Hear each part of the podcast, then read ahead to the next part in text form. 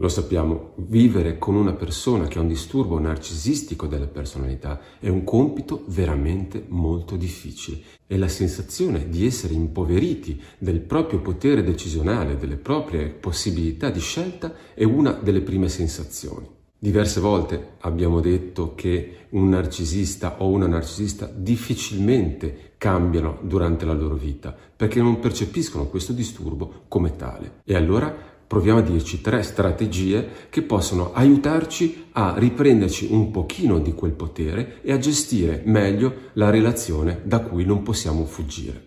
Chi purtroppo ha un'esperienza di rapporto con un partner o una partner narcisista sa benissimo che per vincere quelle battaglie è disposta a tirar fuori qualsiasi tipo di arma, può distorcere la realtà, può rivoltare anche la colpa alla persona che fa la domanda ingenuamente, oppure pur di aver ragione, può scatenare della rabbia nel, nell'interlocutore, ad esempio rivagando anche problemi del passato, cercando di portare avanti sempre delle discussioni che distraggano dal conflitto ma che facciano avere il potere nella relazione. E quando la persona che vive questo conflitto sente di perderlo ogni volta, inizia a dubitare anche della propria capacità di gestire le situazioni e quindi di affrontare i conflitti. E la tentazione più forte qual è? Cerchiamo di non farla o non farlo arrabbiare. Non diciamo nulla che possa creare un qualcosa di dispiacevole, perché poi alla fine ne uscirò distrutto.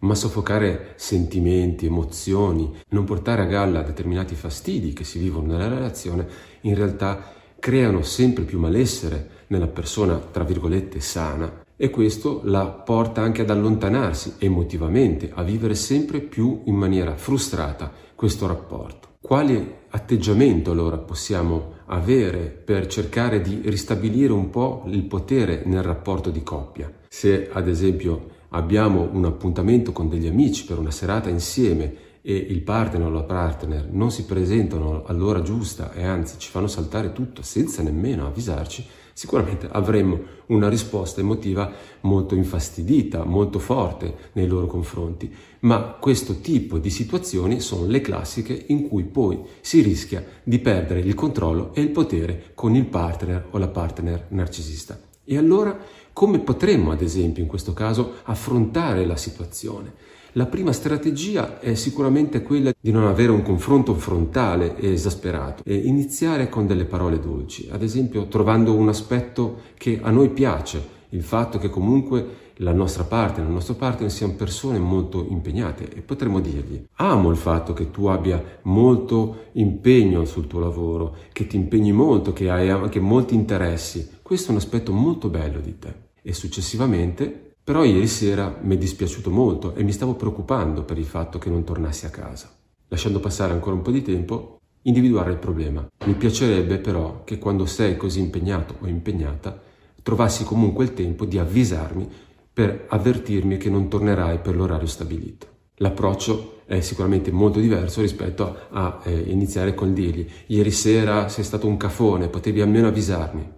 In questo modo avremo creato subito un ambiente molto conflittuale, molto forte, che con il narcisista o la narcisista sicuramente non ci aiuta. Dopodiché si dovrebbe cercare di mantenere la propria calma all'interno della discussione, che sicuramente si animerà, perché il narcisista o la narcisista ci tengono a non perdere mai la discussione, nonostante l'evidente mancanza di rispetto. E allora inizieranno a negare che sia successa una cosa del genere, potrebbero dire di averci avvisato che noi non ce ne siamo accorti, potrebbero dire che in realtà quante volte l'hanno già fatto in passato, anche tu l'hai fatto e adesso lo stai dicendo a me, quindi rinvangando anche cose del passato per provocarci, per fare in modo che la nostra reazione emotiva non riguardi più la discussione sull'evento di cui stavamo parlando, ma che riguardi tutta la nostra vita insieme. E quello riporta loro il potere di aver vinto tutte le altre discussioni.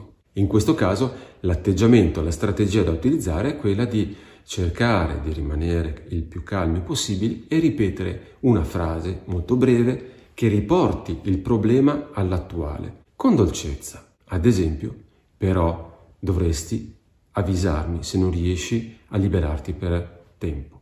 Però dovresti avvisarmi se non riesci a liberarti per tempo.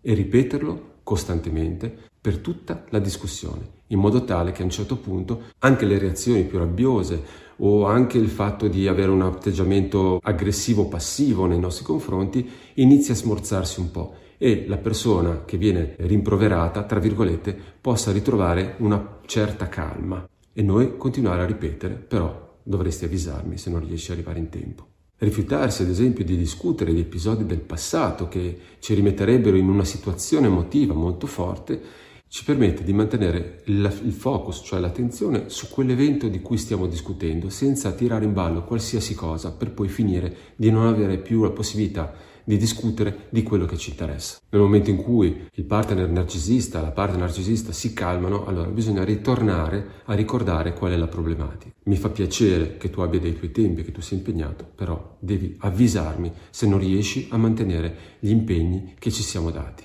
E se anche dovesse questo far partire un attacco comunque una posizione difensiva da parte del partner, continuare a ripetere il nostro mantra. Ma avendo anche potuto esprimere il proprio punto di vista e essere riusciti a mantenere la calma sui propri bisogni può non essere sufficiente affinché il narcisista o la narcisista modifichino il loro comportamento e a questo punto allora si rende necessario porre dei limiti che possano diventare invalicabili. Ad esempio, si è pensata e programmata una serata di festa e di convivialità con amici e il partner o la partner comunque tardando, non interessandosi dell'impegno, eh, fanno sforare gli orari, si può mettere il limite che nel momento in cui c'è un evento di questo genere, il partner comunque va all'evento e al limite potrebbe essere raggiunto dal partner o dal partner narcisista successivamente. Se si riesce a gestire in questo modo un conflitto, potrebbe far rendere conto al proprio partner narcisista o alla partner narcisista che usare questo tipo di risposta nelle situazioni di conflitto potrebbe non essere utile per risolverlo per vincerlo. E quindi questo fargli dubitare di poter incidere nella relazione attraverso questi meccanismi. E al tempo stesso far sentire il partner che subisce questi atteggiamenti qua con più potere all'interno della relazione e aiutarlo anche a mettere dei confini, dei limiti che possono tutelarlo da delle situazioni di grande sofferenza. A volte capita che il partner narcisista in queste situazioni provi un minimo di sofferenza e di fastidio, che potrebbero essere anche una piccola molla per un po' di lavoro terapeutico. E in quel caso allora potrebbe essere utile suggerire di farsi aiutare da un professionista per provare a trovare un supporto da parte di un terapeuta.